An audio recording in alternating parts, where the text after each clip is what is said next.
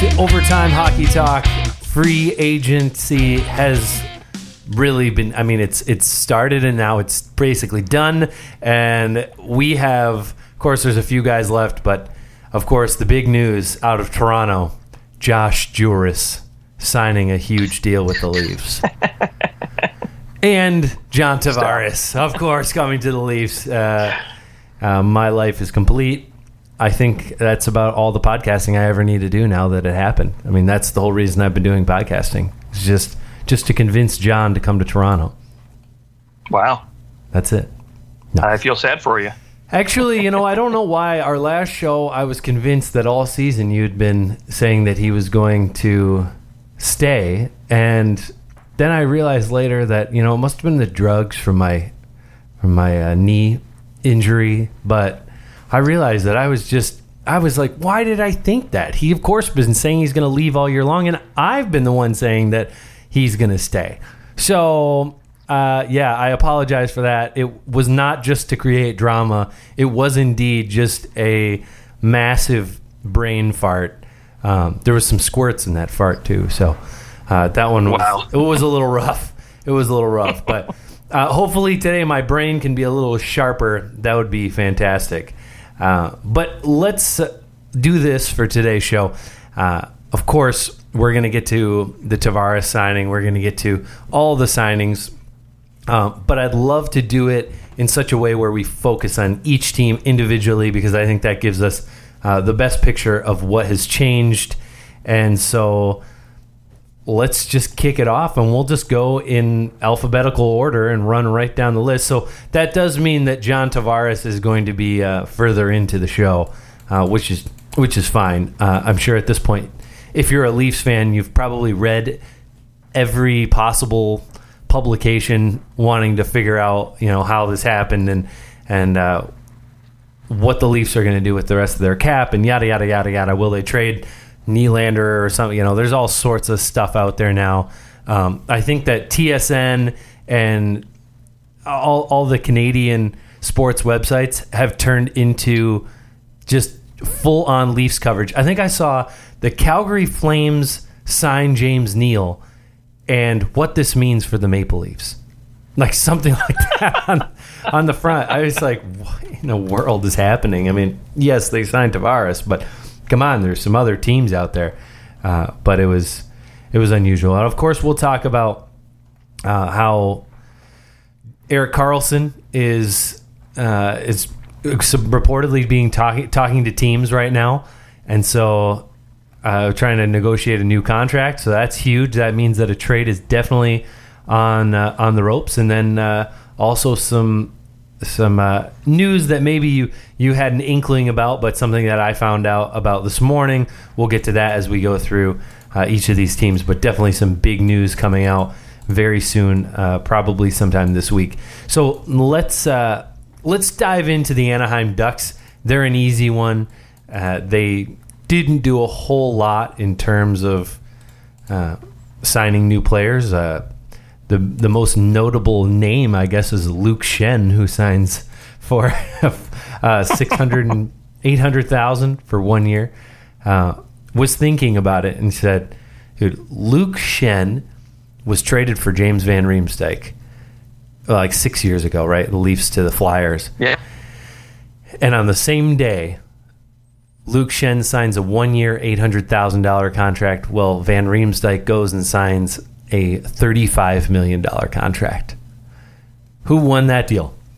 That's uh, definitely one of the more lopsided deals that we've seen. But uh, they also signed Carter Rowney from the Pittsburgh Penguins, not a bad little pickup, and uh, Jared Coreau from the from the Red Wings. So, uh, not a whole lot doing. Any thoughts on maybe what Anaheim will do uh, in the over the you know the next couple couple of weeks here? Are they in on anybody? No, no, I don't. You know what? I don't really think so. They they made a couple depth depth moves there with those signings, and I think other than that, the one big thing they have to concern themselves with is uh, they might try to find somebody to take Corey Perry's contract off their hand. But other than that, I really don't. I don't see much. Yeah, and I think at this point he's worth trying to see if maybe he can have a bounce back year. Sure. And oh, and uh, uh, Brian Gibbons also signed with the Ducks. uh, for uh, one year, one million. Uh, actually, a, a nice depth piece too. I mean, 59 games for the Devils. He had 26 points, 12 goals. So he's he's a guy who can definitely fill out your bottom six, which really was Anaheim's issue was their their depth beyond that first line. I mean, they had so many injuries, but even so, they just had so many players that were coming from the minor leagues, and it was clear that they didn't have that great of a system. And so, uh, in in terms of in terms of the depth that they had in their minors, and so it helps to fill in their lineup a little bit and maybe push guys down to where they belong. And so it gives them some more options and some competition for some younger guys. We we of course expect what Sam Steel to come up and uh, contend for a, a, roster spot, and so the Ducks they'll, continue looking pretty similar, and I, would expect them to have a probably somewhat similar season, maybe even I'd say a similar season because they won't have as bad of a start, uh, but maybe not as insane, you know, legitimate as a, a, a, finish as they had this year. So maybe a pretty similar team, especially if they can get a little more out of Corey Perry. Sure. Yeah, absolutely. And the the biggest uh, biggest issue they're going to come with, you know, this season is getting John Gibson resigned too. I think that's going to be a big focus. Yes, moving absolutely. forward. Absolutely. Uh, okay, well, let's roll over to the Arizona Coyotes, who are a little more interesting as they had some much uh, much bigger deals. Uh, of course, Oliver Ekman Larsson signing an eight-year, sixty-six million dollar deal, which holds an eight point two five cap hit, which I think is a that's a that's a fantastic deal for Ekman Larsson. I think it's possible that if he played somewhere else and played with good players, that he would be seen in a bigger light uh, and might be in the double digits in terms of the, his cap hit. Yeah, absolutely. He could easily push nine, ten million dollars for sure. Yep. Yeah. Obviously, he likes playing there. Uh, I don't know why, but he does. Um, and and Hjalmarsson signs a two year uh, $10 million deal, five year, and the big free agent signing. And it was, I, I, think it's it's a good thing when you see something like this. Michael Grabner goes to them, signs a three year deal, and holds a 3.35 cap hit. So adding a nice little piece into their top nine. Yeah, absolutely. I, I wouldn't disagree. I think this is a team that is definitely. Uh, definitely trying to to make improvements in all the right areas and I think they're you know they did they did good by locking up OEL. They got Antti Raanta locked up this season as well, and I think they're going to uh, they're going to be a team that's really going to push other teams in that Pacific Division to uh, for a playoff spot. I think. Yeah, and that Pacific Division definitely has some. It's I think that it's relatively wide open. I mean, the Kings yes. were they for real this year? Uh, you know, the, the Ducks we we talked about they they should have a similar year to last year, but there's no telling when certain guys take a step back, considering that Getzlaf and uh, Kesler are both, you know, getting older, and so is Corey Perry, and so uh, there's always a possibility of a step backward season. And uh, I mean, the even the Vegas Knights, I don't think anybody expects them to do as well as they did last year. Sure. Mm-hmm. So, but I, th- I think they do have a chance to contend for a for a playoff spot there. Yeah, and let's let's not forget either too. They did make that big trade getting Alex Galchenyuk in this year too. So yes, yes, they did, and uh, and he will play at center, and so that's a a big upgrade from Max Domi, who's on the wing, uh, as mm-hmm. Arizona just doesn't really have a lot of center depth other than Stepan. So that's uh, that's a good thing for them. Okay, let's move on to the Boston Bruins, who signed your boy Yaroslav Halak. My boy. Two years at 2.75 million. I thought a little pricey for Halak. Uh, yes, I would agree. I, you know, I was when I saw that, I thought, why didn't you just bring back Khudobin? Because I don't think that Khudobin signed for much more than that, right? No, and I don't know where the disconnect was, but he, he said that basically he was being forced to, to look elsewhere. I mean, he he had to go take a look at other teams. And so I don't know if there was maybe the thought that Khudobin thought, hey, you know, I want to go somewhere where I'm going to get the opportunity to push for a number one spot, but it definitely wasn't Boston. So hey, yeah, they bring actually, an experienced goaltender. He so. signed for less than Halak. He signed at 2.5 million. So did he? I, okay. Yeah, with with Dallas, and we'll, we'll of course get to that. But yeah, that's I I I like the way that he played, and when he took over for Rask at uh, different points of the season when Rask was struggling, uh, I think that he showed that he is a formidable backup. But I don't think he's more yep. than a backup. Uh, he might think that he is, but I don't see him really challenging Ben Bishop for a starting spot in Dallas. Uh, but right, but Ben Bishop is known to go down with some injuries, and so uh, maybe you know a calculated risk in order to be able to play a little bit more. Uh, not not an awful move, and maybe he sees I don't know maybe he sees some uh, the Dallas maybe has a little bit better of a potential. I don't know, but Boston still looks pretty good to me. Uh, their other big signing, John Moore, signs a five-year, thirteen point seven five million dollar deal. Uh, definitely is going to come in and shore up that defense, especially. Uh, you know, it, I think that if, if anything, their defense has been uh, their weaker point. They're not necessarily weak in a lot of areas, but it's been a, an area where you can see certain guys getting older, and uh, so I, I think he comes in there and maybe stabilizes it a little bit.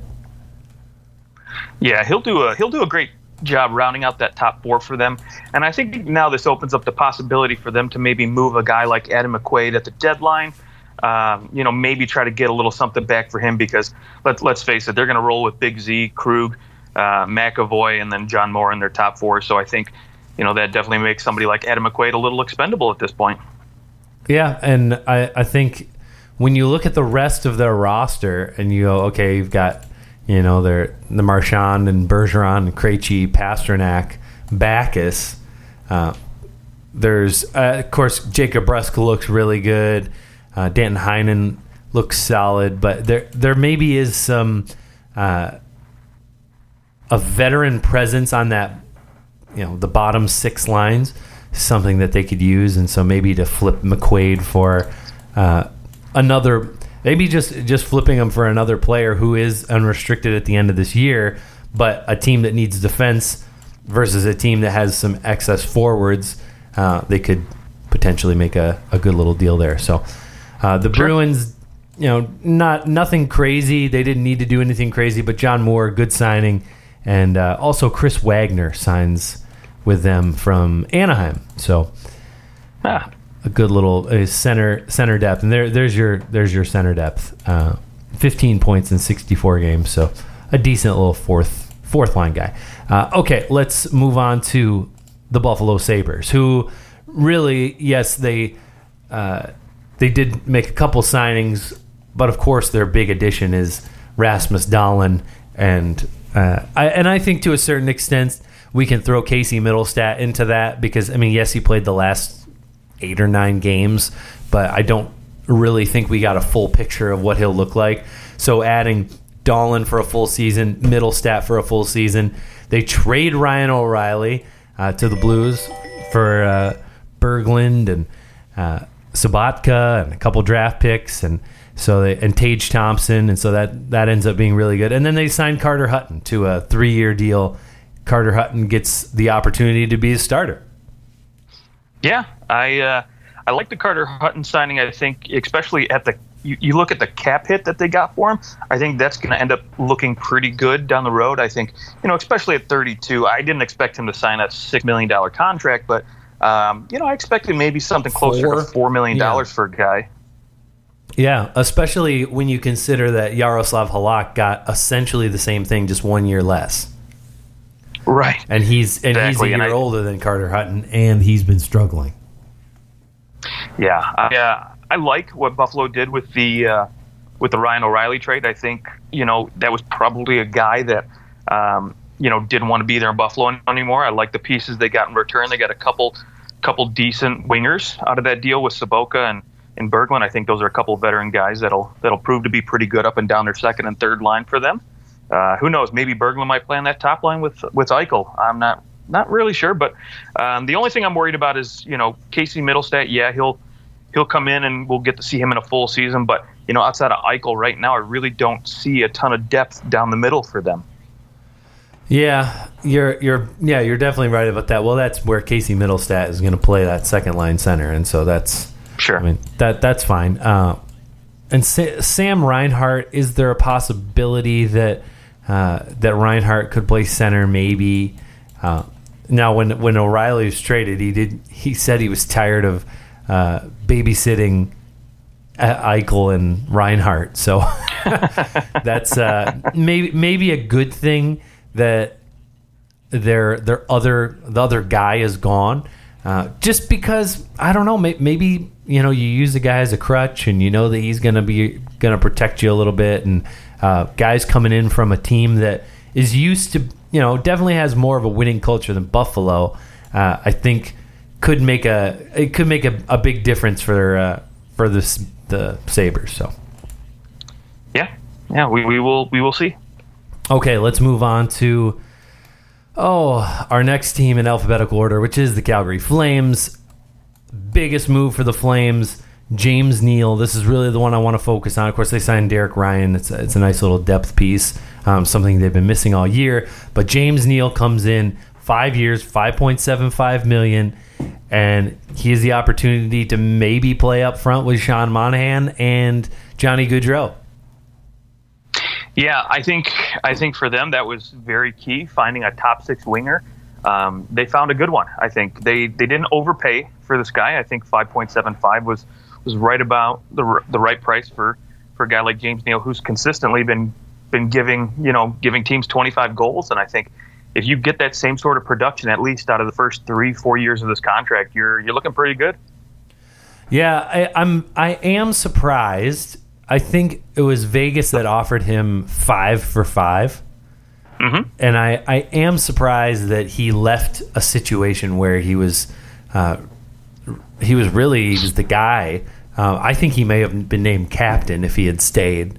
Uh, five for five, and he goes and he he goes to Calgary, who just doesn't seem to be able to put it all together. And uh, I I really am curious as to why he decided uh, to leave Vegas and go to Calgary for really a, a marginal amount of money more. Uh, it's not right, like yeah. He said that he wanted seven million, and he went and he signed for you know just seven hundred fifty thousand over what he was asking per year. I mean, to me, that's an unreal amount of money. But to when you're when you're talking between five and five seven five, I I just don't know how much of a difference that makes. Yeah, and I think this this might a- actually be a situation where you see a guy who who said no flat out before free agency even started to five for five from from Vegas, and he gets out there and he just sees that you know teams that have you know the potential to be contending teams or be playoff teams just really not offering the money he was looking for, and then of course you know it's it's a situation where he doesn't want to want to eat his words and go back to Vegas. And you know maybe this was the best offer he had from a winning team and you know decided hey well I, will just take it I get to play with Gaudreau and Monahan so here we go. It's a good point. Uh, other signing that I do really like for the Flames, uh, it'll fly under the radar, but Austin Czarnik. Uh, he is from the Boston Bruins, but he had 69 points in 64 games with the Providence Bruins, so in the American Hockey League. 25 goals, 44 assists. Uh, the year before, he had 23 points in 22 games in the AHL, and so uh, I, I I think a nice little addition. Uh, is it is he going to end up being a first line guy? Probably not, but definitely a guy who knows how to score.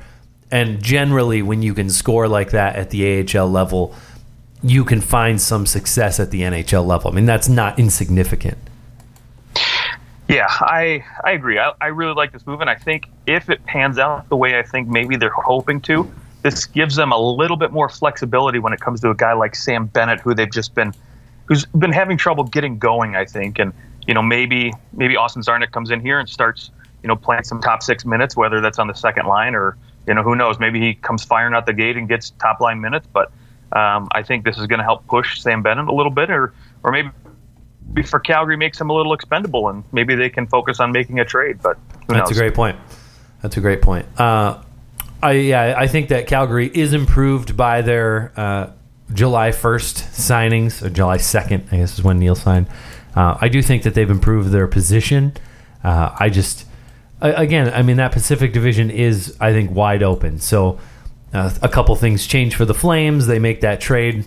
They trade away Dougie Hamilton and they acquire Elias Lindholm and Noah Hanifin. And so, I mean, their their top four looks a little bit looks downgraded a little bit, but their forward group that desperately needed some help gets a big upgrade. So uh, good on them. Absolutely. And we'll see what else they can do. Uh, let's go to the Carolina Hurricanes, who had a pretty uh, uneventful day. They do bring in Peter Mrazek, another one of your boys, and uh, and that's pretty much it in terms of uh, those are the only signings that they made for players over a million dollars. Signed a couple other guys, pretty insignificant.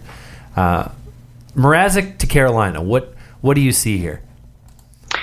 You know what? I I'm kind of surprised by this signing. Don't get me wrong. I I when I was listening to the to their comments about why they signed him and they said, "Hey, he's still young and he still has a lot of potential."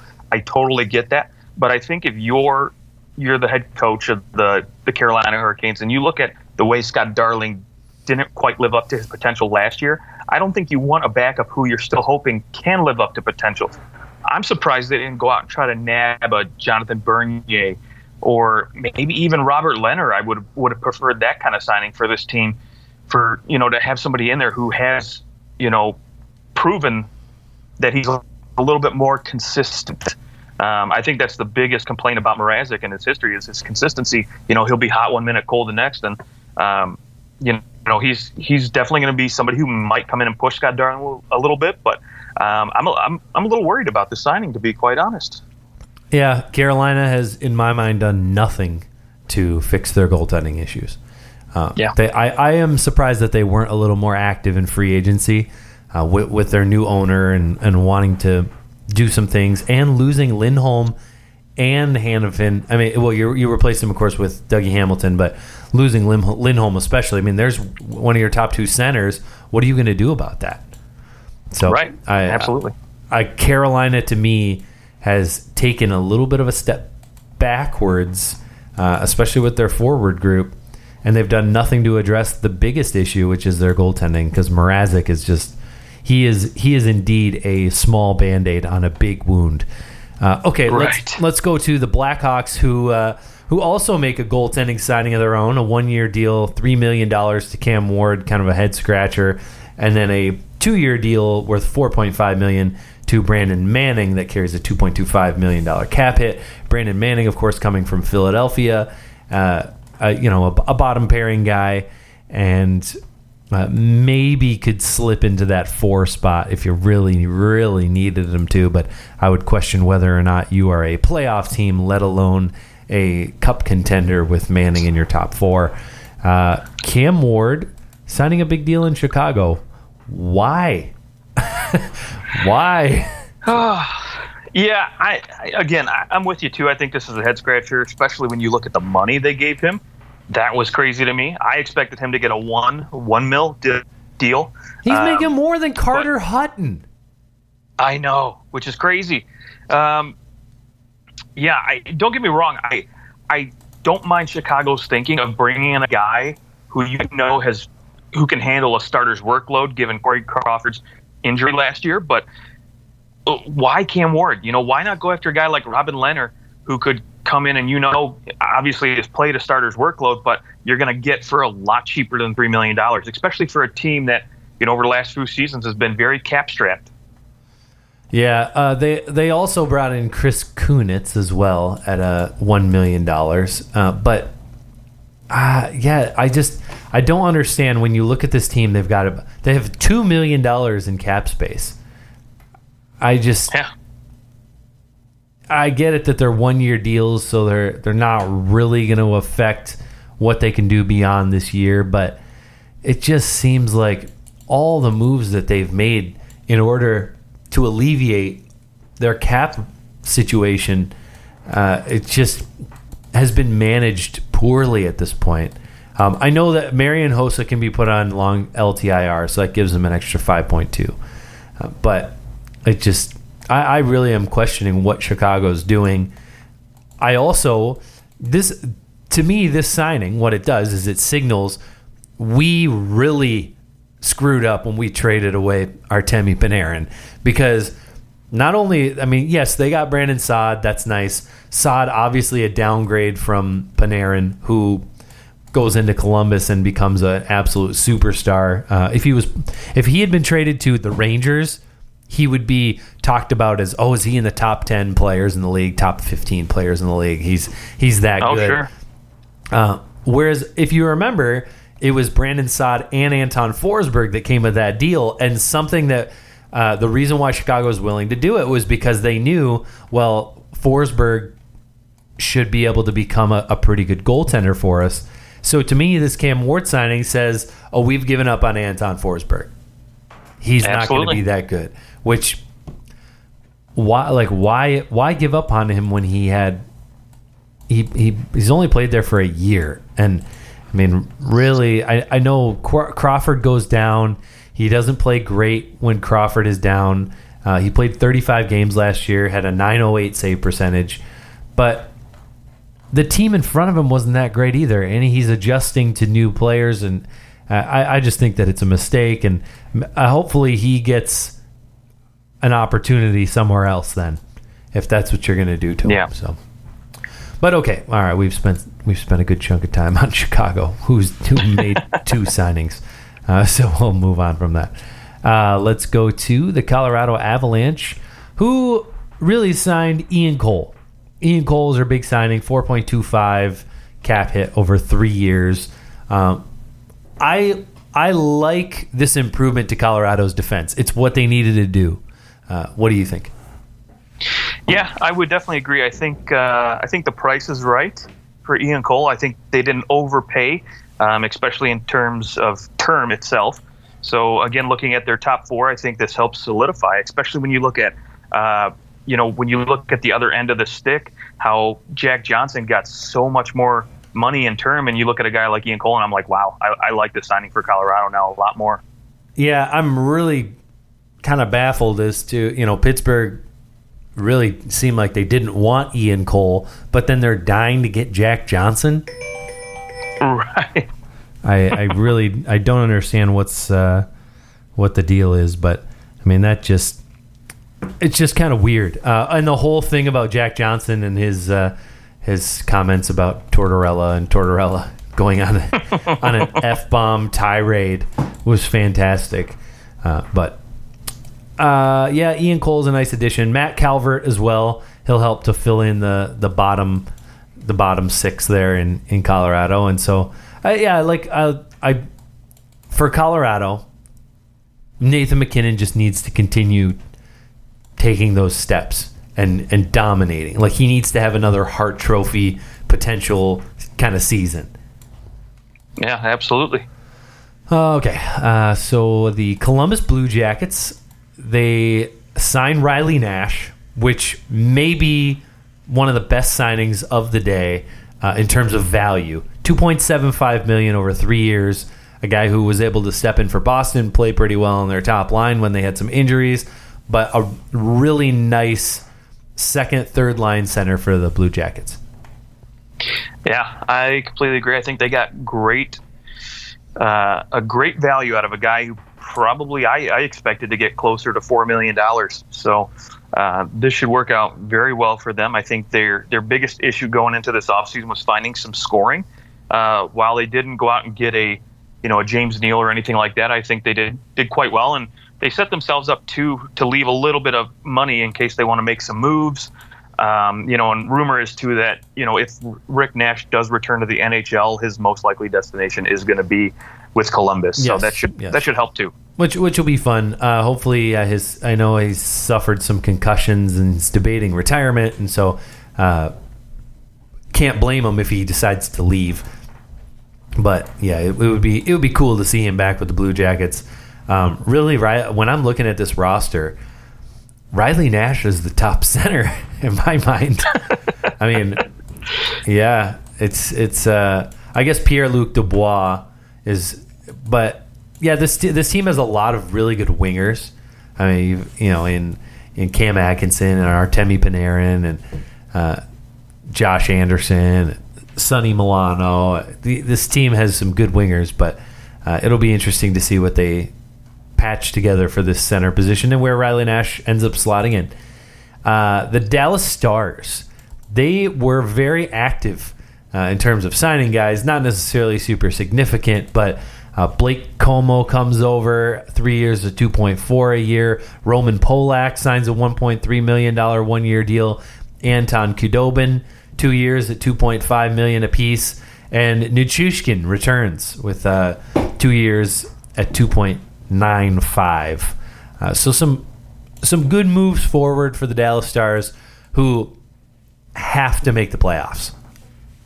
Yes, I absolutely agree. I think I think Nichushkin's going to put in some good top six minutes for them. Hopefully, he'll continue to um, to do what he was doing overseas and bring it back here.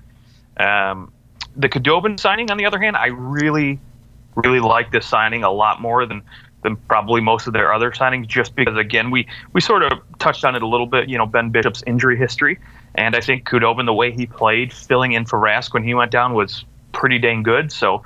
Um, you know they have a nice little insurance policy there that didn't cost them more than Cam Ward money. So, yeah, yeah, absolutely, Cam Ward money. uh, yeah, and and you know, it, as far as Nichushkin goes, I like the signing. I don't know so he had 27 points in 50 games in the KHL. Uh, yes. How that transfers over to the NHL, uh, I I don't know if he's more than a 40 point guy anymore. Uh, I, I just I don't see it. I don't I don't know if he comes to the NHL and is just dominant um, and has a season like a Evgeny Dadonov or something. Uh, I think maybe a 40 to 45 points is probably reasonable for him unless he gets to play up with Benn and Seguin, then of course all bets are off. Yeah, absolutely. And I, I, I absolutely agree. I think 40, 45 points is just exactly where I expected him to be at. And, um, you know, I think with Spezza coming off the books after this season, I think um, I'm interested to see what, what plays out with, with him. If, you know, maybe we have a bounce back season from Jason Spezza. Um, you know, that would be very nice yeah. if he gets to maybe play on a third line with Chuskin and that sort of works out. Who knows? But um, we'll, we'll, we'll, see. Very true. Uh, okay, uh, let's see what we have here for the Detroit Red Wings, your boys. Oh, yes. Johnny Bernier signs a three year, $9 million deal. Uh, you have the best name in free agency at Harri Säteri for one year. Pretty insignificant, though. Uh, Thomas Vanek returns home, a one year, $3 million deal. And uh, Martin Frk, he doesn't get qualified, but then comes back and signs a one year, 1 million. Tyler Bertuzzi re signs at two years, 1.4 apiece. And Mike Green. Did Mike Green re sign with the Wings? Did I miss that? He did for two years. I must have missed yeah. that. Yeah, two years at 5.375. So I, I swear I just saw something that was like, oh well, Mike Green Mike Green should return to the Wings. I was like, I thought he signed, and I got confused. Okay, so uh, what are your thoughts as a Red Wings fan? Do you like what they did? Do you are you confused at anything? No, I. The only confusing signing I think out of all of these is the Thomas Vanek signing. Really? Um, I yeah, and let me touch on the good ones first here. I think Jonathan Bernier is going to be fantastic as a backup. I think, given Jimmy Howard's injury history, Bernier is going to be a guy who, who again, is kind of looking for the opportunity to push for a starter's role. I think he'll get it here, and I think you know the thought process going forward is he's going to be, um, you know, the Red Wings have a couple prospects in the goaltending pool that I, I don't think are quite ready to go, and I think they're maybe you know three years off. But uh, Bernier is going to add a nice little stopgap for them. Um, you know, and I do think too this provides the opportunity if a team like the Islanders want to come in and trade for a guy like Howard, that opportunity is there too for the Wings to get some assets back. But um, so again, Bernier, great signing. I love the term. I love the money. Mike Green, again, two years. I think he'll be just fine doing what he's doing back there. Um, you know, he's probably the only puck moving defenseman the Wings really have, um, unless Trevor Daley somehow has a bounce back year. But when you look at a guy like Thomas Vanek, I think going in the free agency, the Red Wings made it known that they're gonna give the opportunity to a lot of younger guys to come in and push for for spots on the t- the top nine. Uh, you know, including guys like Rasmussen, Zadina after the draft. Um, now, while I think Zadina is a lock to make this team, uh, if you look at their top nine, I would definitely throw him in there. The Vanek signing to me just kind of says, hey, we're just signing this guy because we don't we're not sure that you know Rasmussen or Zadina are going to be ready for the top nine. We're not 100 percent sure, even though. Well, how can you be 100 percent sure? You've never, no. You haven't, they haven't done anything for you other than uh, at this point now they've played in the development stuff. But uh, I mean, you you have to have those a veteran guy there who can who you know can play. Yeah, I, I won't disagree with you there, but I think the Red Wings, if they want to embrace a rebuild and giving the younger guys an opportunity to come in and just, I think at this point you're you're kind of saying, hey, we still think we're competitive enough to to be a bubble team here. So signing a guy like Vanek kind of, you know, says, hey, we again, we think we're we're a bubble team, and we don't think um, that we're completely out of it, and we're not embracing the rebuild yet. Which yeah, but isn't that exactly what they're doing by bringing in Mike Green and Thomas and uh, Jonathan Bernier? Jo- well, I think it's the same exact well, thing. I mean, bringing in Jonathan Bernier, you're you've improved your backup position. You're spending more money on your goaltending. I mean, they sure. they now are in a better position to win, I think, than they were yesterday. They no, they are I, going I to be a better team this year on paper than they were last year. No, absolutely won't disagree with you. I think Vanek is still a good player when he plays with a couple speedy speedy players on his line, but to me again, I just I would have rather have seen them not sign a guy like Vanek, bring in a guy um, you know, like Rasmussen and just see what he can do. Um, because I don't think, uh, again, I, I don't think not letting these younger guy plays, young, not letting these younger guy play will, you know, the long term effect I think is a little bit more what I'm worried about than anything else. And and then two with with Vanek's deal, he's got a full no trade clause, so you know I don't think Detroit's really going to have opportunity unless he, you know, finds a you know a top contending team that's willing to to bring him on that they can move him at the draft or at the deadline again for you know another draft pick. Which you know, if I'm Thomas Vanek, I'm I'm kind of shocked too that he didn't sign a longer term deal with somebody for two years. Uh, so I, I don't understand. They, but he wanted to come back to Detroit. That was a that was a thing. I think he maybe could have yeah. gotten more elsewhere, uh, but he wanted to come to Detroit. He tried last year. They didn't have the cap space. Uh, the the thing that I'm confused about is they they have some serious players to re-sign, and they're yeah. they're bringing in these. I mean, they have to re-sign Larkin, Anthony Athanasiou, and Mantha. There's your some of your best forwards right there that you have to re-sign, and they they've been in cap hell, and they go and sign Bernier to a three-year deal at three million. I, I'm fine with the one year to to Vanek because it's only a one year, but to me, how have we not figured out Larkin, one of these three guys yet? Because you need to get a better picture of what's going to. I mean, there's nine million dollars available. There is not enough money to go around to all those guys. No, absolutely. I and I, I think too when you look at even the top two of those three guys, Larkin and Mantha, nine million isn't enough for both of those guys. No. So to me, to me, I think this is a clear case where you're going to see Kenny Holland move a guy like Anthony Athanasiou, or maybe even a guy like Goose Nyquist and uh, you know you could even potentially see you know Athanasiou get packaged in with a guy like Jonathan Ericsson, who has you know a little over four mil on his cap hit to to alleviate some cap pressure and to free up some space to give Larkin and Mantha the money they deserve.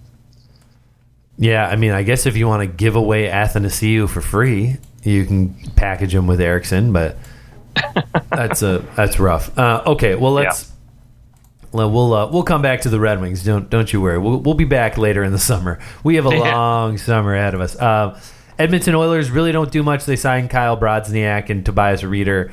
Uh, I guess helping their depth a little bit, and that's uh, that's about all the Oilers do. We're just going to kind of run run right past them. Uh, because yeah. it's just well, I, I, think they'll do more through the offseason, but right now they haven't done anything. Uh, the Florida Panthers they signed Michael Hutchinson. Jared McCann resigns for two years. Uh, really, they haven't done much either. Uh, but I did hear, uh, you know, I, I, write for the Panthers at Hockey Buzz, and uh, I did hear from a, a source that Pacioretty is uh, very close to being moved to the Panthers. So we'll see if if that really happens. Uh, but that seems to be. I know that that's been the sentiment is that he'll go there at some point but it's really looking like a trade is looming. Montreal uh, wants to do something. They want to move him. It's just kind of a mess right now, and so uh, look for him to be moved pretty shortly here. Oh, good. Yeah, that'll be a that'll be a fantastic addition for for their top six, if not top nine, for sure. Yeah, the, the Florida Panthers are a team on the rise for sure. They're the they're one of the one of the few teams I think that you can say without a doubt like they are going to be better and they will most likely be in the playoffs next year. Uh, the LA Yeah. Kings they don't do a whole lot. Actually, they do absolutely nothing in terms of free agency, but they do take a monster off of next year's list and they re-signed Drew Doughty to an eight-year, eighty-eight million dollar deal. It is the the second biggest deal uh, in terms of uh, in terms of cap hit in the history of the league, uh, and it's and it's eight years, unlike Tavares' seven. Uh, so Doughty resigns with the Kings. Um, any thoughts on this? Did you think this was going to happen? Yeah, I'm actually. I, don't get me wrong. I expected him to get a, a ton of money. I did not think though that he was going to get 11. I figured him to be more or less around the 10 million dollar range. But given the um, the money he could have got going elsewhere, this is not too big of a shocker to me. Yeah, I think that it's uh, it's what they had to do. They had to pay him, and and you also you got to think the 11 million. You know, every year that we go further, that 11 million becomes a smaller percentage of the cap, and really, that's I, I would love to see.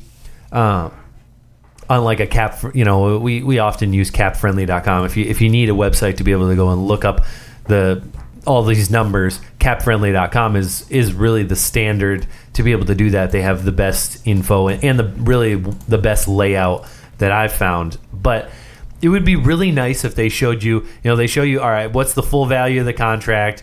Uh, 88 million, their cap hits 11. It would be nice to see here's the percentage of the cap hit that that it was at the time of the signing. I mean, obviously, I can figure that out. I can go, what's you know, eighty million divided by eleven million, and I can find the number. Uh, but I think I think it's thirteen something. Uh, but it's uh, it would be nice to just have that information because I think that that helps to really paint a better picture of what the contract actually is. Because you know, uh, an eight million dollar deal ten years ago was a way bigger deal than it is now. So, Sure. like where Crosby, you know, Crosby signs his his uh, eight point seven million, it was it was like fourteen percent of the cap or something like that, and now it's such a bargain deal, it's ridiculous. Right, right. And looking at LA too, I, I want to get your thoughts on the Ilya Kovalchuk signing. Do you think? Oh yes, I- yes. Yeah. I mean, what do you think? Do you think this is going to be something that's going to work out quite well for them? Or do you think they're going to be scratching their heads in two years and like, why did we sign this guy? Oh, I think they just got ho- like w- much slower. Uh, I mean, their whole thing was we want to be a faster team, and then they went out and they signed a guy who's 6'3", 240 pounds, who has Yeah. never been fleet of foot, and now he's thirty five. Or so was Yeah, it? 30? and- yes. Yeah, he's 35, and yeah, like any contract, yeah, I mean, it, if he retires again, they get hit with a big cap capture penalty. Um, although I don't think he's going to retire, I think he's going to finish out this contract actually. But yeah, I completely agree with you. I think they're they're getting slower. Uh, they're definitely getting older with guys like Carter and Dustin Brown, who are 33 years old. Kopitar now is 30 years old. Uh, you know, they're they're taking away minutes from faster, younger guys like Toffoli and Pearson. And uh, yeah, we'll, we'll see how this one pans out, though. Yeah, they need to uh, they need a win tomorrow, or they're going to lose the next day. Like they don't have much time left. Yeah. Uh, okay, let's go to the Wild, who really just did a whole bunch of depth moves. Um, Greg Pateryn signs a three-year deal, two point two five on defense, and uh, he kind of rounds out their bottom six. They acquire Eric Fehr, one year, one million. They JT Brown for uh, six hundred eighty-seven thousand, and uh, Matt Bartowski, I Bartkowski, they, they and Andrew Hammond, of course, uh, in goal. And so they just kind of fill in some some depth pieces. Uh, not a whole lot going on. Uh, this team maybe needs to make moves via trade based on uh, the performances of some players last year. Uh, any thoughts on the Wild? Think they're in on anything else through the rest? No. No, I think they, like you said, they made good depth moves. I think their focus now is going to be um, looking at a guy like Eric Staal and trying to figure out what you're going to do with him after this year. Um, he needs a new contract next season. So, are you going to give him a significant raise that you know a 40 goal scorer probably gets, or are you going to look to move him because you know maybe uh, you're a little up against the cap and uh, you know maybe don't see him in the long term plans because he is he is 33 years old. So you know how much money do you want to risk to a guy like that? Yep, absolutely. Uh, yeah, I, I, think that it's. Uh, it, there's, I mean, there's no way he's getting eight million unless he does like a, a one year eight million kind of deal. Um, I could, sure. I could see that, but yeah, Minnesota once again will be a a, a team that makes it in the first round and loses. Uh, that's that's really what they look like.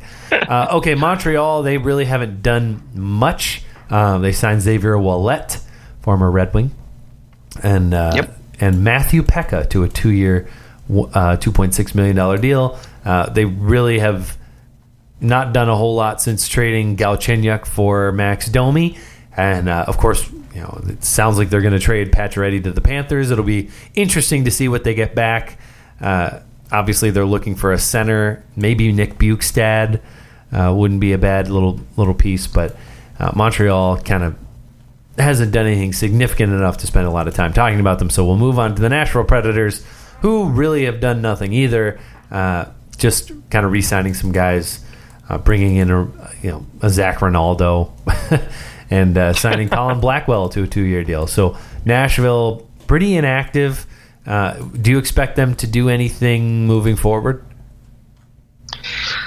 Um, you know what? To be quite honest, no. I, I think they're going to stand pat and see how the season pans out and just kind of ride it. And if they, you know, maybe falter a little bit and can't compete with the Winnipegs and uh, St. Louis Blues of the league, maybe they might make some moves. But I think for now, they're just going to keep doing what they're doing. Yeah, we got to find out what's going on with Austin Watson, whether or not he's going to be uh, back next year, or what you know what what happened with uh, with the domestic abuse case, and they do need to re-sign Ryan Hartman. So and Miikka Salomaki. So they, they've got some work to do, along with uh, Juuse Saros, and only 11 million in cap space to do so. So uh, they're mainly focused internally, and that's that's fine. Nashville will compete for a, a Stanley Cup once again next year. Uh, the New Jersey Devils, they really haven't done much either. Uh, they did sign Eddie Lack to a one-year deal at six hundred fifty thousand, and Eric Gryba to a one year seven hundred thousand. But uh, the Devils kind of lose guys. I mean, they lose John Moore, they lose Brian Gibbons. Uh, are the Devils up to anything? Do you think?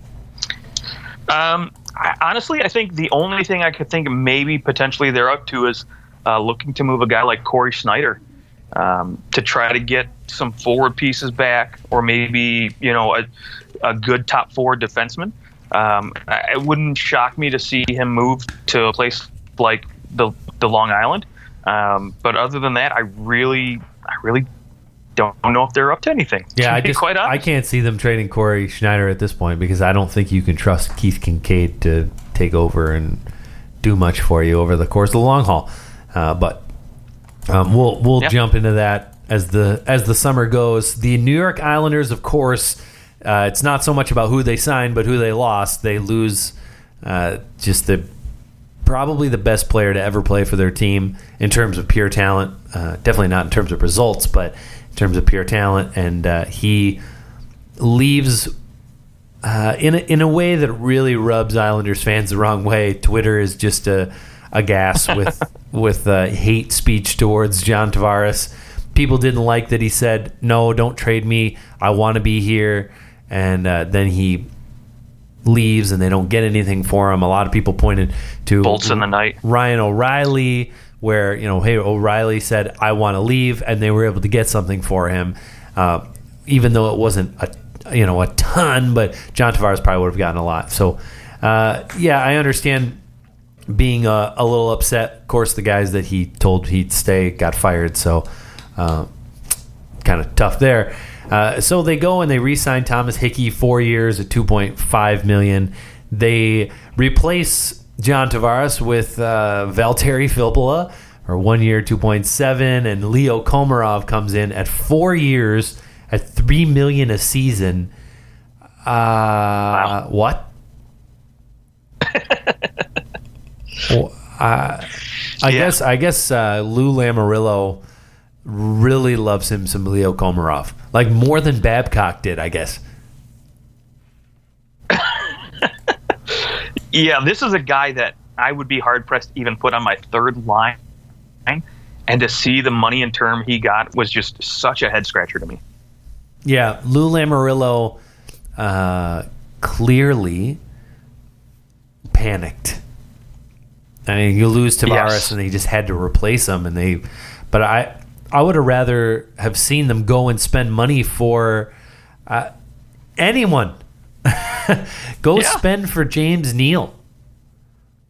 It would have been Yeah, a much I- better. I mean, they have a ton of cap space, so I, I, I think though there may be something else in the works.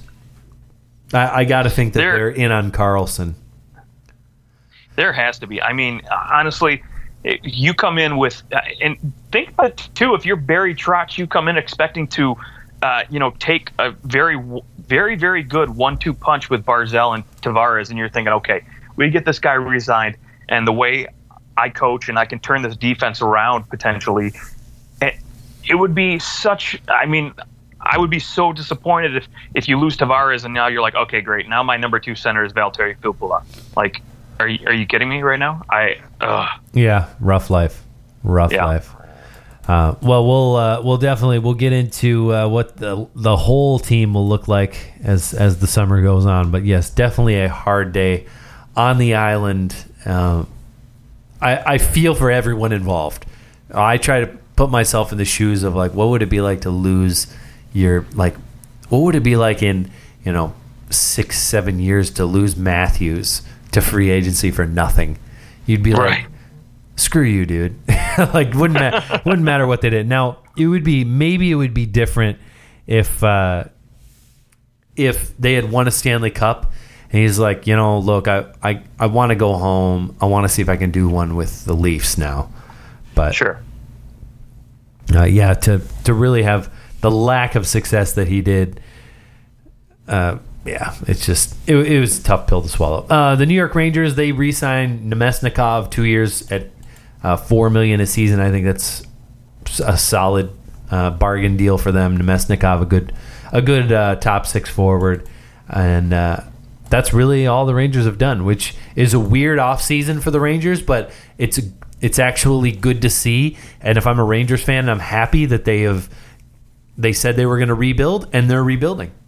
They're not going Yeah. out and they're sign- not signing Jonathan Bernier and Mike Green and Thomas Vanek to deals when you're rebuilding. yeah, I you know what I heard the rumblings of Kovalchuk all you know off season long that he was gonna that the Rangers were gonna be a big player in that that free agent move there, and I was glad to see them not waste money on a guy like Kovalchuk or you know like you said, uh, you know a Mike Green or whomever uh, that they're embracing the rebuild, and I think this is fantastic for some of the younger guys. Um, you know they do have some some guys like Brian Spooner and Kevin Hayes that do need some new contracts. So I'm I would rather see them spend the money on guys internally and rebuild for the long term. Yep, totally agree. Uh, the Ottawa Senators signed Paul Carey from the New York Rangers uh, to a one-year, seven hundred thousand dollar deal, and that is all they have done. Uh, of course, we are just sitting around waiting. Will Carlson be dealt? Apparently, they offered him uh, eight years at ten million dollars apiece, and that is laughable. Like why, why even go into a conversation like that when you just watched Drew Doughty get eight years at 88 million? I mean, to go, I, I, I, I don't even think that that's a like the whole like. Well, we, you know, you got to lowball at first, and then they counter and find a middle ground. No, you walk in and you go, Doughty just signed for 11 million. Uh, you're better than him. so you're getting 11 and a half. And let's just, that's where we are. And that, Yeah, that's and- what you should be signed for. And it's funny, I actually heard, and I'm not sure, you know, if, if you've heard any different, but apparently that's all he's really looking for is Doughty money. Um, I'm, I'm sure he'll get more than that, but you well, know, on the, fact open that- market, he would definitely get more than that. And, Oh, and I- absolutely. I, actually would, I would be more open to paying him 13, 14 million for seven years than I would be for eight. Yeah, but if if I'm playing devil's advocate here, though, um, you know, I did read something on Twitter, and it, it kind of got me thinking a little bit. Like, you know, if you're a GM, don't get me wrong, I, I think you have to give him the money he deserves, and he's definitely earned that eleven and a half, twelve million dollars, whatever it is he ends up getting. Um, but given his injury history with his legs, you know, the last few years of that deal might end up being a real terrible thing for for a team. Uh, you know, given his health, you know where it's at. I think uh, proceed with caution if I'm a GM making a move, but I still think he's he's a very you know he's he's one of the top defenders, top players even in the league at this point. Yeah, but the the whole oh well we're afraid of an injury. I mean you you can put a guy onto LTIR and and it's fine.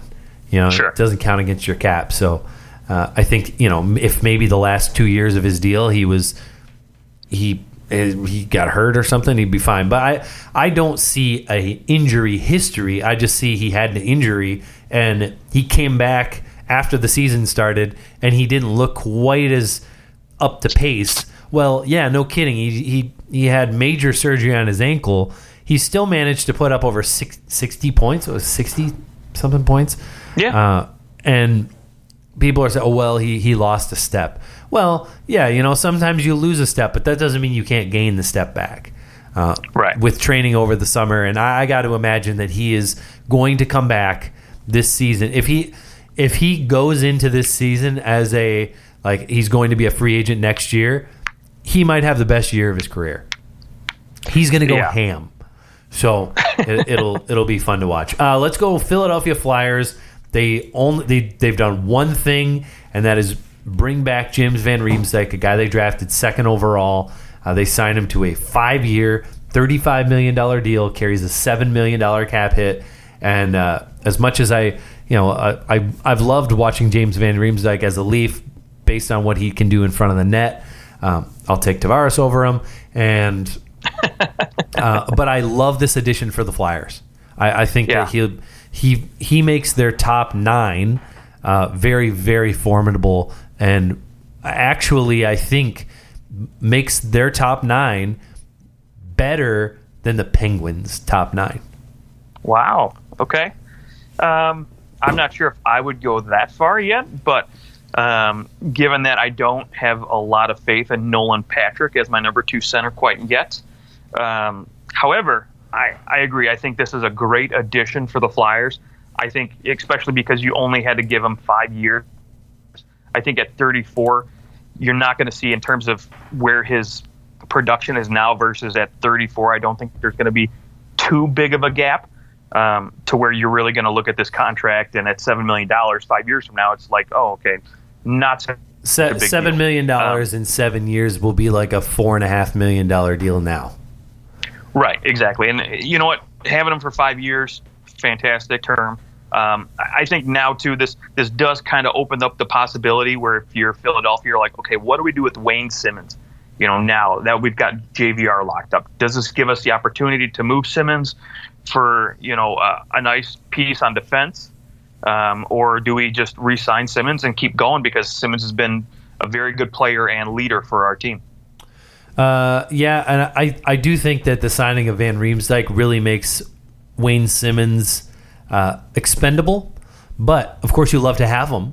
But I think Yeah. I think it does make him expendable.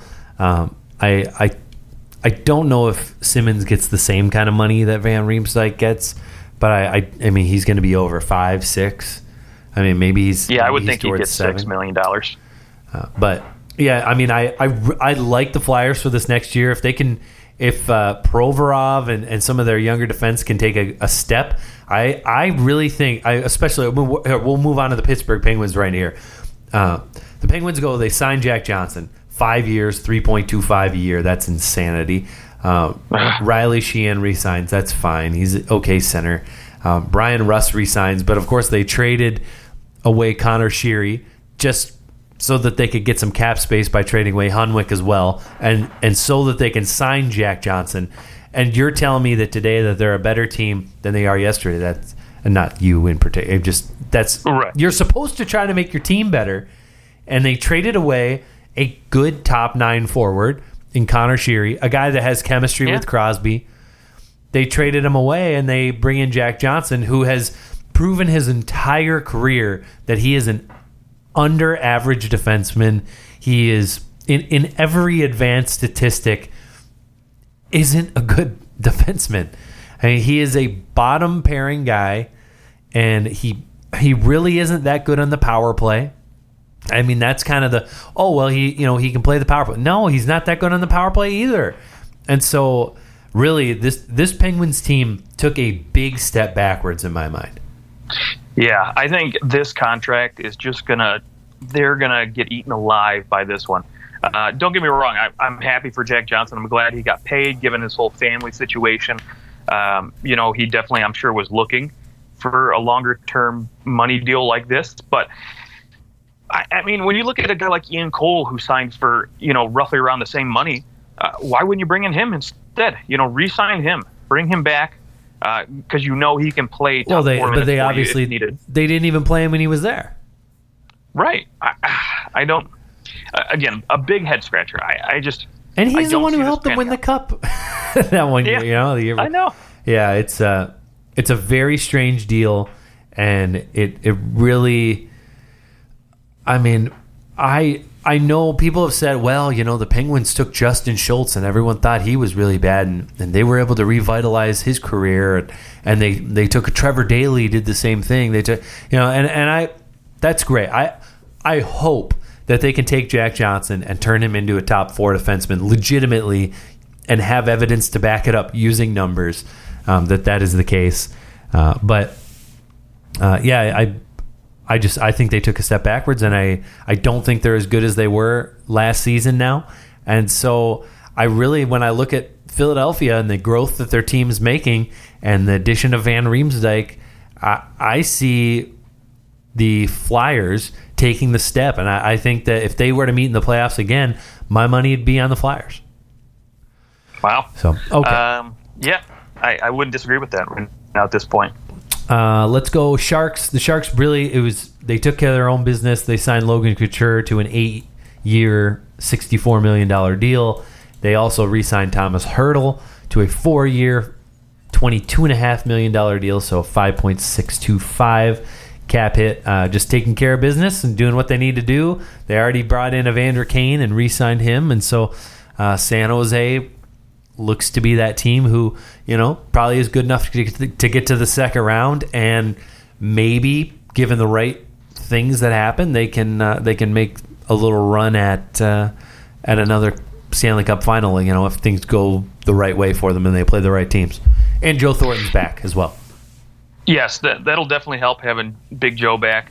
Um, you know I again when you look at the signings with Thornton and Hertl they were definitely waiting on the Tavares deal. I think they they were rumored to have offered him, I think, upwards of thirteen million dollars yes. per season. Yes. Yeah, and don't get me wrong. I, I think that's initially when we when we started talking about it. That's where I had pegged them going or pegged him going when we when we first heard about the six teams. Um, but hey, Toronto totally makes sense. Go back home and um, and again, why this is you know why they waited on Thornton and Hertl, and uh, they took care of their own business. I think they're still a very very competitive team they'll be good next year, like you said. Second round does not surprise me at all for them. Yep. Uh, okay, St. Louis Blues. They actually do make quite a few moves. Uh, I like some of them. Uh, they bring in David Perron, 66 points last year, and he signs a four-year deal, four million dollars a year.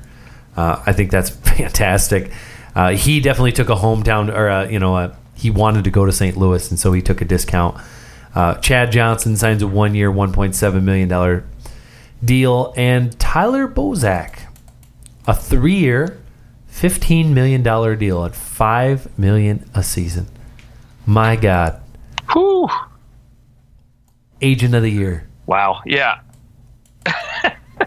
I won't disagree with you at all. I think this was, I don't want to say a panic move. I, I, I think that it was an insurance move for for St. Louis. I think they needed some depth at center. You know, maybe because Robby Fabbri isn't necessarily ready, or maybe they're not as confident that he could come in in the number two center role yet.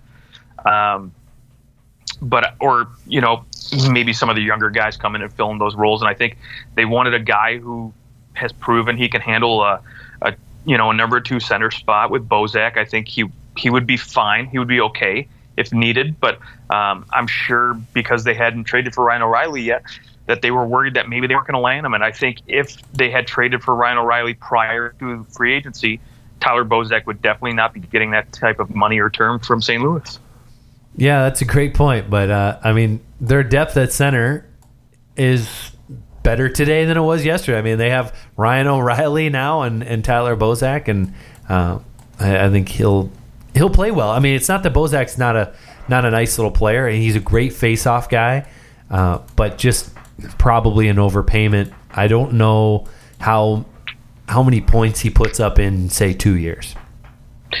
Yeah, and I'm quite interested to see what they do with Braden Schenn and Ryan O'Reilly. You know, who gets to play with Tarasenko, who gets to play with Schwartz. To me, this is going to be very interesting. Um, I'm excited to see Ryan O'Reilly finally get just a fantastic winger to play with and see what he can do. Yeah, it'll be fun. It'll it'll definitely be fun. Uh, let's go Tampa Bay, who really they they didn't do a whole lot other than uh, just re-signing J.T. Miller, Ryan McDonagh, Slater Koekkoek. Uh, they kind of just take care of their own, and that's uh, that's that. That's Tampa. Yeah, can't can't hate on the moves, and then of course they uh, they re-upped. Um, I forget what the the number was. Let me see if we got it here. But they right. re-upped McDonagh. McDonagh um, right, for to, seven yeah. years at six point seven a year. So uh, okay. good deal for McDonagh there. Uh, yeah, Tampa Bay. They'll still be one of the best teams in the league next year. They were obviously in on Tavares. Uh, Tavares talked a lot about talking to Stamkos. Particularly, uh, I think a little bit about. He said a little about Toronto, but Stamkos for sure was trying to convince him to come to Tampa Bay. Yzerman said they'd sure. figure out a way to fit him, and uh, but they he obviously went home. And speaking of that, let's move to the biggest signing of free agency. It was John Tavares signing with the Leafs, seven years, seventy-seven million dollars. Uh, I I will start this one as a, as a, yes, a Leafs fan. take this. Who has, you know, every time, and I when I when I say every time, I don't I don't say that lightly. It, it's real. Every time any player from Canada or really any player becomes a free agent, they're rumored to go to Toronto. Every player that's yeah. going to be traded he's somehow rumored to go to Toronto. Actually, I'd say the only one who wasn't was Erik Karlsson. And that's just because he was in Ottawa. He's the only big name player I have heard. I think I can remember in 20 years that at some point someone wasn't like, "Oh yeah, the Leafs are interested." Yep, for sure the Leafs are in on it. Like it was always the Leafs. Oh, you know who's going to come home? Stamkos. Oh, he'll come. He'll come back to Toronto. Oh, Lindros. He'll come back to Toronto. And he did eventually come back to Toronto, but it was when he was a shell of himself. Uh, but this signing, a player of this caliber, leaving the only team he's ever known to sign with eh, really any team, but let alone his hometown team, it is unprecedented. We we we haven't seen this happen is, I mean, I can't think of the. I, I was racking my brain. Who's a better free agent signing in the history of the league in terms of a player at that age? And I don't think that they exist. I think that he is the best free agent signing in terms of age, talent, being in his prime uh, that we have ever seen uh, switch teams. Yeah, I think the the last big name I can think of uh, was Scott Niedermayer when he left to go to Anaheim. Yes, when he was like 35. right, exactly. 33 but he was still extremely talented, and um, I think that's the last time I've, I've heard anybody with you know that kind of talent change teams like that. So, um, like you said, yeah, I, nobody with that type of talent at that age that has really moved on. So this is unprecedented for sure. Yeah, so now the Leafs' top three senators are John Tavares, Auston Matthews, and I it's funny to even put them in that order, but that's really where I'd put them. Uh, and then Nazem Kadri, your 32 goal scorer as your third line center. Uh, this team just went from very good to uh, to great with with that addition. I mean, that's just Tavares makes players around him better. He yeah. turned Anders Lee into a prolific goal scorer. He turned Josh Bailey into a freaking all star. Yeah. And so when when I hear, oh, who's he going to play with? Oh, they they're going to put him with Marner. I'm like, do you really? It doesn't really matter who we put with him. do we really want to waste? We could put Marner with any. I mean, that's probably who he'll end up playing with is Marner, which is. I'm giddy just thinking about it. I, I think that anyone, as long, I mean, if he's playing against your team, of course, you don't want him to do well. But I think that this team's watchability skyrocketed on July 1st. I mean, they are Oh, going to be if, if if NBC doesn't take advantage of uh, of having them on national TV in the U.S., they're insane because they are going to be such a fun team to watch. Yeah, I, I won't disagree with you at all with that. I think, um, yeah, like you said, regardless if he plays with Marner or, even, I mean, it would be interesting to see what he could do for a guy like Zach Hyman, but still, he's going to be fantastic to watch. Yep, I I just wiped up all the drool on my desk here. so. Yeah, the the only thing I, I, I have to say moving forward when you look at a team like Toronto, um, you know, again we we we circle back when when you look at potential weaknesses back to their defense, and I'm kind of curious now. Uh, you know, I've heard they've been shopping Matt Martin around, um, which is fine. I, I, they're not gonna they're not gonna miss him on their their fourth line if if somebody does decide was- to make him play for him. he barely played at the towards the end of the season, anyways. Right, but to me, looking, you know, maybe a guy like, you know, Kadri, do you do you potentially look at moving him to bring in a top four defender, um, or do you just maybe roll with what you got and see what see what you can do? The only way that you can move Kadri, in my mind, is if Nylander can play center. I, Okay. I think in this league, you look at the Penguins, Crosby, Malkin, Brassard. You you look at uh, the Capitals with Kuznetsov and uh, and Backstrom, and and their and their center depth. I mean, even even their fourth line center Jay Beagle, he just went and signed a, a huge deal with Vancouver for you know four years, three million dollars a year. Uh, I I think that he your center depth is so important, and you can always find guys who can score on the wing. Oh, it's much Right. easier to find them. Uh, so Yeah, I, I couldn't I disagree with you. don't think that they'll trade Kadri unless unless they start trying Nylander at center, which was initially the plan. They were initially going to shift Nylander to center, but now I don't think there's any point. Yeah, I I I, dis- I completely agree with you. I don't think there's any point in putting Nylander at center, and I think at the value you're going to get out of a 30 goal score for 4.5 million over the next four seasons Exactly. for Kadri, oh, that's and, crazy. And a, and a very good defensive forward as well. Um, he can he can shut down the other team's best players. Uh, so I and he's and he's my- he's like one of Babcock's favorite toys. So I don't see him going anywhere. Uh, But okay, let's let's move on. We'll, we've got three more teams to do. Uh, four more. Vancouver Canucks. They uh, if the Wings were head scratchers, then I don't know what the Canucks were scratching because they signed Jay Beagle and Antoine Roussel to four-year, three million dollar deals per year. Uh, oh, I, I I truly don't understand. And then they then they signed Sven Baertschi to a three-year, ten point one million dollar deal, three point three six six six six six six. Repeating, uh, uh, for a guy with twenty nine points, I get he only played fifty three games. He can't stay healthy. He has not played the most amount of games that he's played in uh, in any year in the NHL is sixty nine, and that Wow. was three years ago. So I just I don't understand that signing. It doesn't doesn't seem to give you the value. Uh, along with Beagle, Beagle, I like him. Roussel, I like him, but and Roussel makes a little more sense because he's 28. Beagle's 32. What's Yeah. Jay Beagle going to be at 36? Yeah, don't get me wrong. I think he's still a fantastic centerman in terms of defensive face-off ability, but outside of that, Yeah, you pay a I mean, million yeah. eight for that. right, one- exactly. And I think outside, of the, especially the last two years of this contract, and maybe even last three years. I mean, I don't know how much more this guy honestly has left in the tank, and um, you're not going to see a lot of offensive production from him, especially with that depth that that Vancouver team has. I it would shock me if he if he gets 20 points this season. All right. Uh, well, let's. Uh, yeah, I mean, uh, what Vancouver's doing, I have no idea, and we'll certainly spend a little bit more time on uh, the ugliness right now. Who knows? It's really hard to get a, a picture as to what they're actually doing. But uh, let's move on to the Vegas Golden Knights, who they lose Perron, they lose Neal, uh, but they go out and they gain Paul Stastny uh, for a pretty reasonable three year, $6.5 million deal. Um, I like Stastny at 6.5 a lot better than I like Neal at 6.5 Okay.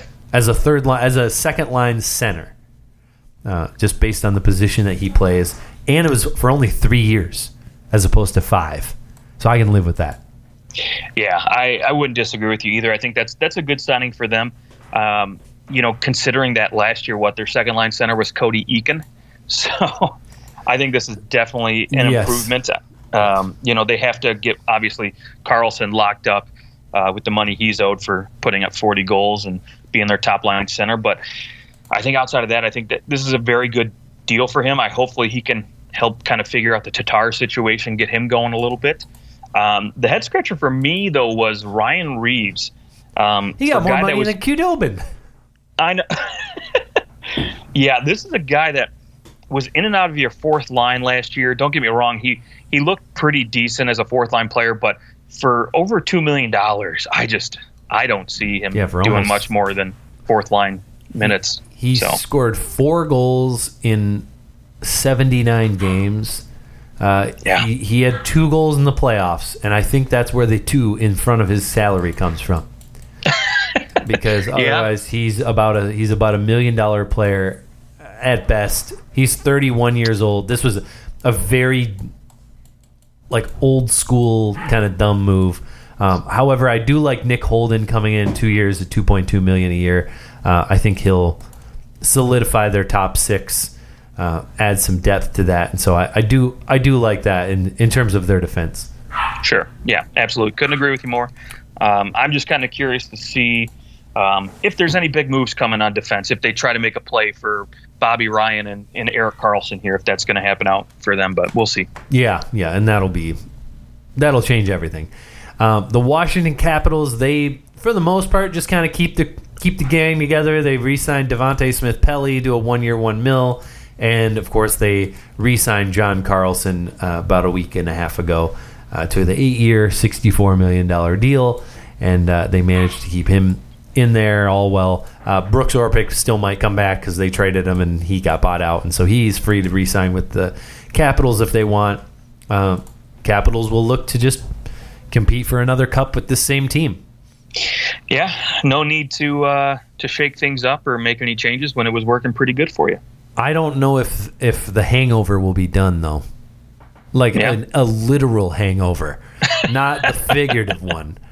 Uh, I we we may see a uh, a pretty rough October out of the, out of the Capitals. I I don't know. I don't know how well their off season training is going at this point. Oh boy. Uh, the Winnipeg Jets they re-signed Joe Morrow, and uh, that's pretty much it. Yeah, they they moved uh, Steve Mason out to try to make room for Paul Stastny, and that that And- and kind they- of blew up in their face. Yep, and they sent Joel Armia so that they would. I mean, essentially, it was all right. Take Joel Armia and take this this salary from us, and, uh, and they had to re-sign him, so they wouldn't really be able to afford him anyways. And they, yeah, you're right. I mean, it's I'm I'm still confused. I mean, it seemed like a foregone conclusion that he wanted to be there. He would re-sign, and I guess they were thinking that maybe they could get him for five five or six or something, and Vegas sweetened the pot. Yeah, I mean, don't get me wrong. I think Vegas is, you know, I, I think Vegas and Winnipeg. When you look at both teams, you're like, okay, both of these teams potentially will have playoff success. Um, you know, I think maybe maybe Vegas kind of sweetened the deal and said, hey, you know, we're going to give you a little bit more money. We're going to give you the opportunity to Not be Uh, cold every freaking day. Right, exactly. Yeah, that that very well could have been the selling point there. And um, to me, when I, when I look at a team like Winnipeg, I'm I'm kind of curious now that they have all this cap space. Um, are they going to pay out Jacob Trouba a ton of money, or are they going to look to move him? Um, I mean, I don't when- see why you wouldn't keep Jacob Trouba at this yeah, point. it, yeah, it's it's interesting. I know there were some issues, uh, you know, last off season, and that's why he ended up on a one year contract. Um, but uh, you know, and I was kind of shocked too that when they couldn't nab Paul Stastny, when it was, you know, a foregone conclusion he was going to go in Winnipeg, why they didn't make a play for for maybe somebody else, or maybe they're just saving their money and being smart because they know they got to pay out Patrik Laine next year. Yeah, and because they were dumb and signed Dmitry Kulikov to a monster deal, four point three three. That's terrible. Uh, yeah, I mean, and, and Trouba is arbitration eligible, so uh, I mean, he's he would go to arbitration and probably get seven. It's possible, and and then you look at too a guy who is also arbitration eligible, and Connor Hellebuyck, who had a had just set a record for most wins in that franchise's history, um, and most wins by an American-born goaltender. Like, what do you think he's going to get in? Yeah, I, I, I still as an RFA Hellebuyck, he's probably he'll probably get six, six and a half. My guess. Yeah. I don't know if you'd pay him seven quite yet. He's really had one good year in the NHL. Sure. So. Yeah. Well, Justin, we did it. We made it all the way through every NHL team and their free wow. agent signings, and we did it in less than an hour and a half. All right. So uh, we will be back uh, this week. I'm actually out of town, so we won't have another another show until uh, until the weekend ish Sunday, something like that. But uh, we will be back, and uh, I'm sure there'll be lots, oh, a few extras that uh, that trickle in here. A few more signings to talk about. Uh, we will be doing shows throughout the summer, breaking down each team and talking about uh, you know wh- where we think they'll they'll go and, and what they'll do. We'll continue our series that we've been working on before the draft, and we'll just continue going through each team individually.